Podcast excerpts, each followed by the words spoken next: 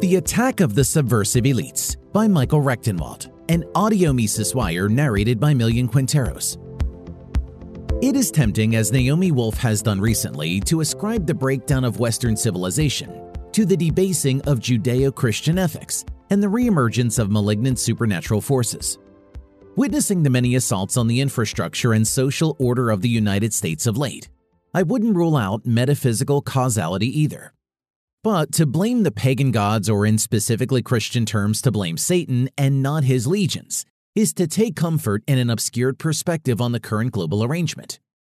To lay culpability strictly on gaseous, unknowable forces is to let the global elite off the hook. As I write in The Great Reset and the Struggle for Liberty, the Western world is in the grips and under the control of subversive elites. With inordinate power and influence, these people aren't naturally superior, but have as their object the undermining of Western civilization.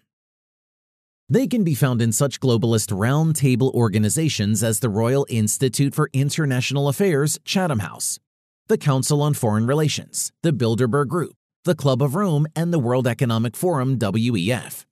In their main international intergovernmental counterpart, the United Nations, UN, and in the monetary organizations that fund the globalist regime, the International Monetary Fund and the World Bank.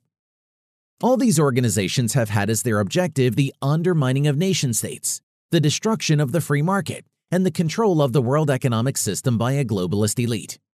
These objectives are now being conducted under the rubric of stakeholder capitalism, with the WEF running interference for and coordinating the public private partnerships that are ushering in stakeholder capitalism, supposedly to combat climate change. In the economic sphere, stakeholder capitalism is a cartel scheme that benefits the compliant and destroys the non compliant. And the economics of stakeholder capitalism spill into a governance and geopolitical model. States and favored corporations in public private partnerships in control of governance. The configuration yields a corporate state hybrid largely unaccountable to the constituents of national governments.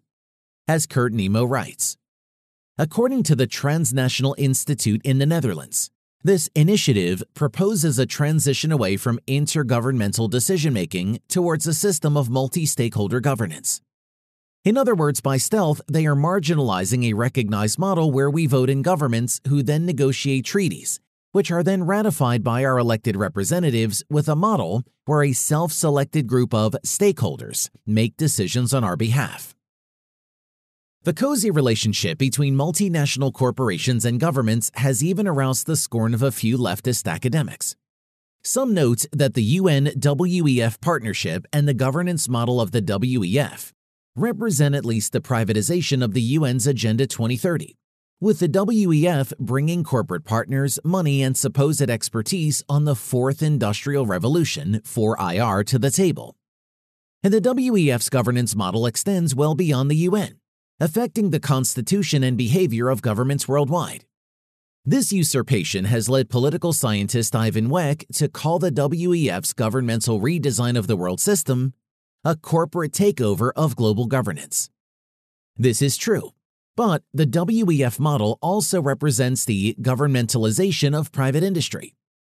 Under Schwab's stakeholder capitalism and the multi stakeholder governance model, governance is not only increasingly privatized, but also, and more importantly, corporations are deputized as major additions to government and intergovernmental bodies.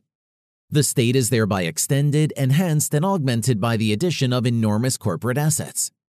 These include funding directed at sustainable development to the exclusion of the non compliant, as well as the use of big data, artificial intelligence, and 5G to monitor and control citizens.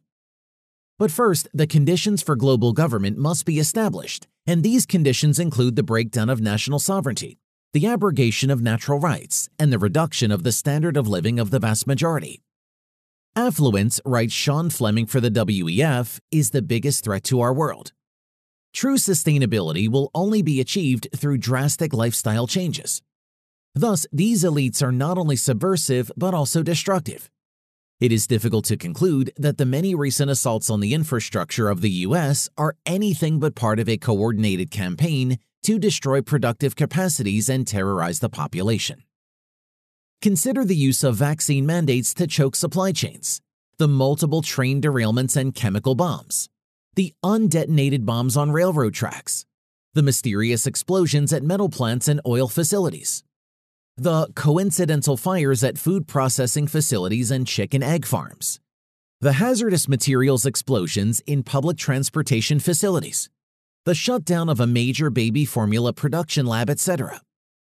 Consider these in connection with the operations of cultural, social, and political demoralization, the COVID lockdowns and vaccine mandates, the quasi endorsed Black Lives Matter Antifa riots, the election legerdemain, the January 6 show trials, the unfettered immigration, the foisting of the transgender movement and critical race theory on elementary school students, the differential treatment of crime along political lines, with the apparent rewarding of criminals carrying out subversive acts, and the imprisonment of those who merely protest the regime. And the effect is a politicized anarcho tyranny unleashed on the populace. Do not all these phenomena have the common effect of producing social and economic insecurity and learned helplessness, while cowering any political opposition into submission? Yet, it is essentially impossible to prove that a coordinated campaign by subversive elites is afoot. As internal Twitter documents made available to the public in December reveal, one of the most powerful communications and ideological apparatuses on Earth had gone to great lengths to snuff out and filter the visibility of any story that might provide a window into the coordination of the New World Order. If, however, as Pareto suggested, a governing elite is inevitable, then, as Jeff Deist has argued, we are certainly under the wrong elites. Whether a circulation of elites can be completed in time to save the world economic system from ruin and the majority from destitution and veritable slavery is a question of no little urgency. For more content like this, visit Mises.org.